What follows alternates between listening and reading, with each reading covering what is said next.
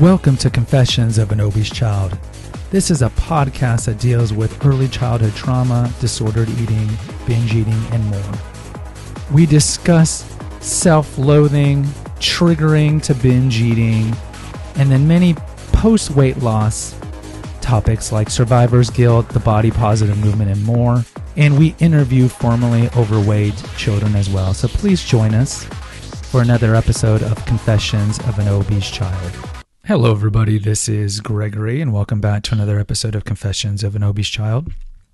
I hope you're doing well, and I hope you are healthy during this uh, apparent resurgence of the virus. I live in a state where there is a spike, and I mean, to be fair, Texas has 29 million people. So when they say cases are rising here, if you look at gross numbers or the pure numbers, it makes sense that we're going to have more more cases than Vermont or Wyoming that have like 600,000 people that live in the entire state. But certainly in the big cities, uh, especially Houston, um, there's a concern. And but hopefully you're healthy. Today we're going to talk about how nobody really wants to be with fat people. Now, of course, this is going to be completely politically incorrect and it might offend some people, but it's the truth, and you know it's the truth, and this is why you come uh, to this this feed, Confessions of an Obese Child. Now, look, when I was fat in the mid 80s, I would watch the John Hughes movies. I'd watch Can't Buy Me Love. I'd watch all these rom coms that were out. And I really wanted to believe that a woman a girl at that point would look past my morbid obesity, my my smelly fungus growing in the folds of my fat body, uh, the the humongous rashes I had, where my mom had to spray baby powder on me because I couldn't wipe my ass. And I, I really wanted to believe that a woman would overlook that and fall in love with who I was, right? You see these tropes in the movies all the time. Shrek, for example, later on. Uh, you see these tropes where the person will fall in love with, with who you are, Beauty and the Beast. And of course, you know, in these movies are always rewarded when the person goes back to being normal, they're beautiful, right? But at least with Shrek, uh, Fiona stays a, a, a, an ogre. But in general, this is what you want to believe, and but it's just nonsense. It's just nonsense. People are, are human, and sexual attractions based largely on health. Um, especially with men. Men are visual creatures, and we, and that's the first thing we look at. And if you women hate that, uh, it's pointless to hate something that is true. It's like hating gravity. It's just like men getting mad that women want to be with with successful, wealthy men. What's the point of being mad at hypergamy? It's just a nature. It's it's it's like the laws of physics. So when I was fat, I wanted to believe that, but then I noticed, you know, there was there was a kind of a, a, a paradox in that all the crushes that I had in the '80s, like Debbie Gibson, were all regular weighted people. So I wanted people to fall, I wanted girls to fall in love with me, even though I was fat, even though I wasn't attracted to anybody who was fat. Now, at the time, I didn't really see the double standard, of course. But later in life, I do. And going back to, to looks, so a man is wired to look at beauty, youth, virtue, and part of that is is a regular weight because a regular weight suggests that the woman is healthy and that she can bear healthier offspring.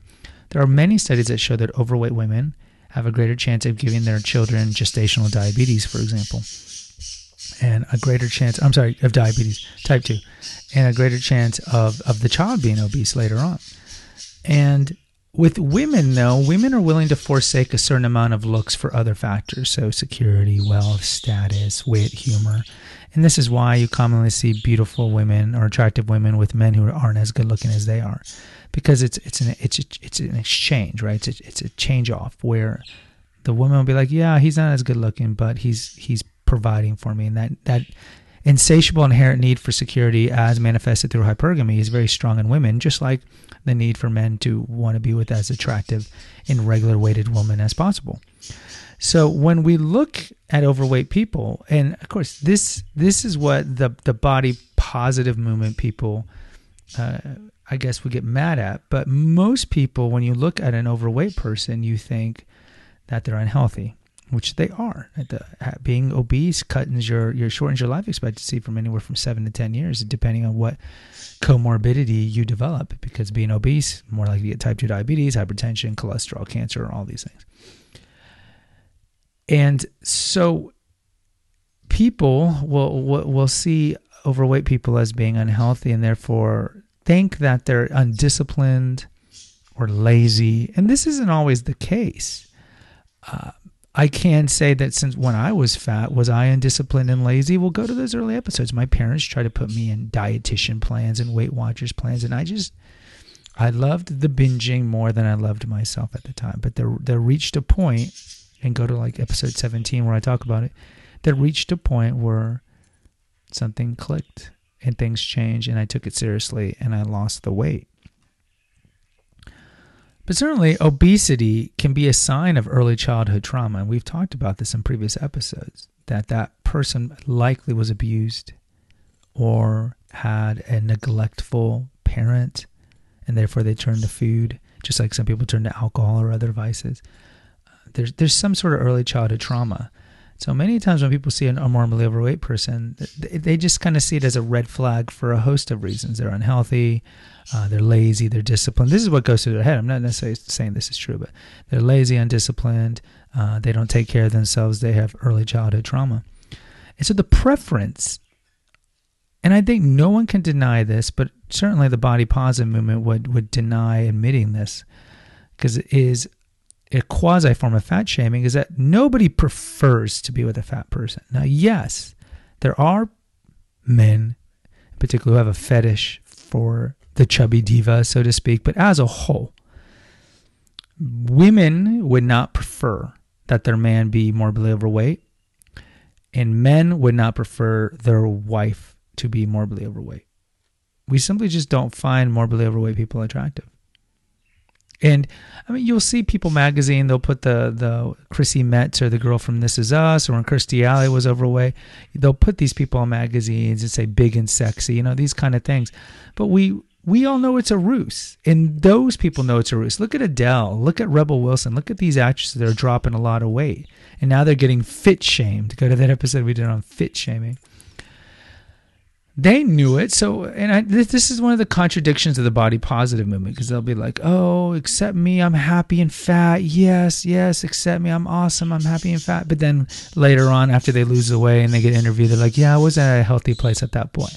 Well, just be honest when you're overweight. Just say, yeah, I'm not in a good place right now. I hope to lose weight. But at the same time, they know they need to cater and pander to the general population. And we know the general population is overweight. So uh, the average woman is 170 pounds and 5'3. So the average woman is morbidly overweight. So in some ways, you can understand the fit shaming that Adele is getting because a lot of women related to Adele and said, "Oh, Adele's one of us. She's fat now that she's losing weight." They're like, "Oh, what? What?" And they get all mad. But they wouldn't appreciate it if people got mad if they were losing the weight, and then they wouldn't be mad at Adele either if they were losing the weight too. A lot of this is just Schadenfreude and envy. So, look, I don't mean this as a form of fat shaming. I think fat people know, and look, I was fat, I know. Fat people want to lose weight. Fat people don't want to be fat. Okay, don't fall for this body positive lie. It's just like, oh, poor people want to be poor. No. Fat people don't want to be fat. And if they if they could go back in time or if they could change things, they would be regular weighted. I don't think anyone can deny that. The question is whether or not, how do you motivate people to lose the weight? That's the harder part because if you're telling people you need to lose weight, you're going to die younger, blah, blah, blah, blah, blah. You understand, fat people, we have a lot of self loathing. There's self loathing. And so if you tell a fat person you need to lose weight, that's going to kick into their self loathing perhaps, and then make them more likely to binge eat, for example, and, and continue that loathing and self destructive behavior. So it's a very fine line what to tell an overweight person, how to motivate them to lose weight. With me, I, I mean, this was back in 1990, for Christ's sake, so it's very hard for me to even remember. But I do remember having a gym coach, and I talk about in that episode, who really pushed me in, to lose weight. And I think I think it was just the fact that I lost four pounds once, and I was like, wow, and that just gave me like I like a little impetus. uh, to continue. Uh, but nobody prefers to be with a fat person. So if any of you are overweight, try to lose the weight, and not necessarily for your partner.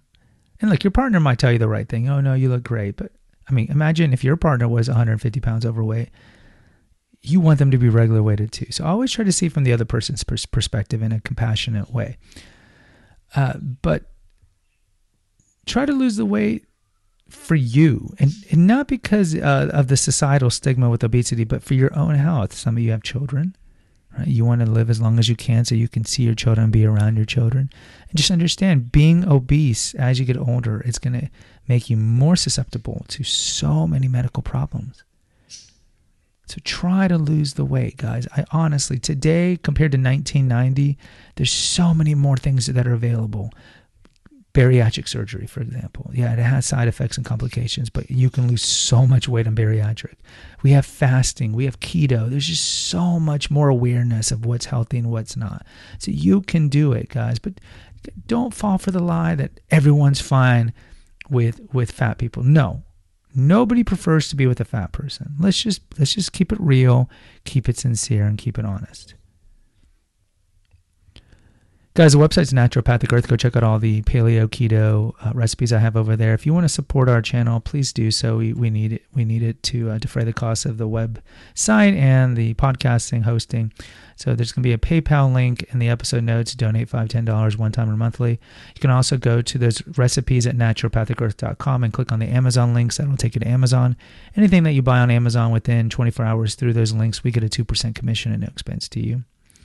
Um, if you want some one on one coaching or counseling, contact me through the Clarity FM link that you would find on the homepage of naturopathicearth.com. Buy Confessions of an Obese Child or Revelations of a Weight Loss Warrior, my two books. You can buy them on Amazon, Kindle, or paperback. And go check out the other two podcast channels that I have here Holistic Health News. Uh, we, we, have a recent episode on uh, baldness and COVID and how women are more unhappy now than back in 1970 when they weren't working as much. And then go check out the Essential Oils and Herbal Apothecary. We just did an, an episode on the best oils for helping and treating sunburn. Guys, until next time, stay safe. Take care. Bye bye. Thanks for listening to another episode of Confessions of an Obese Child. If you'd like to reach us, find us at our Facebook page, Naturopathic Earth Radio and Holistic Health News. Until next time, take care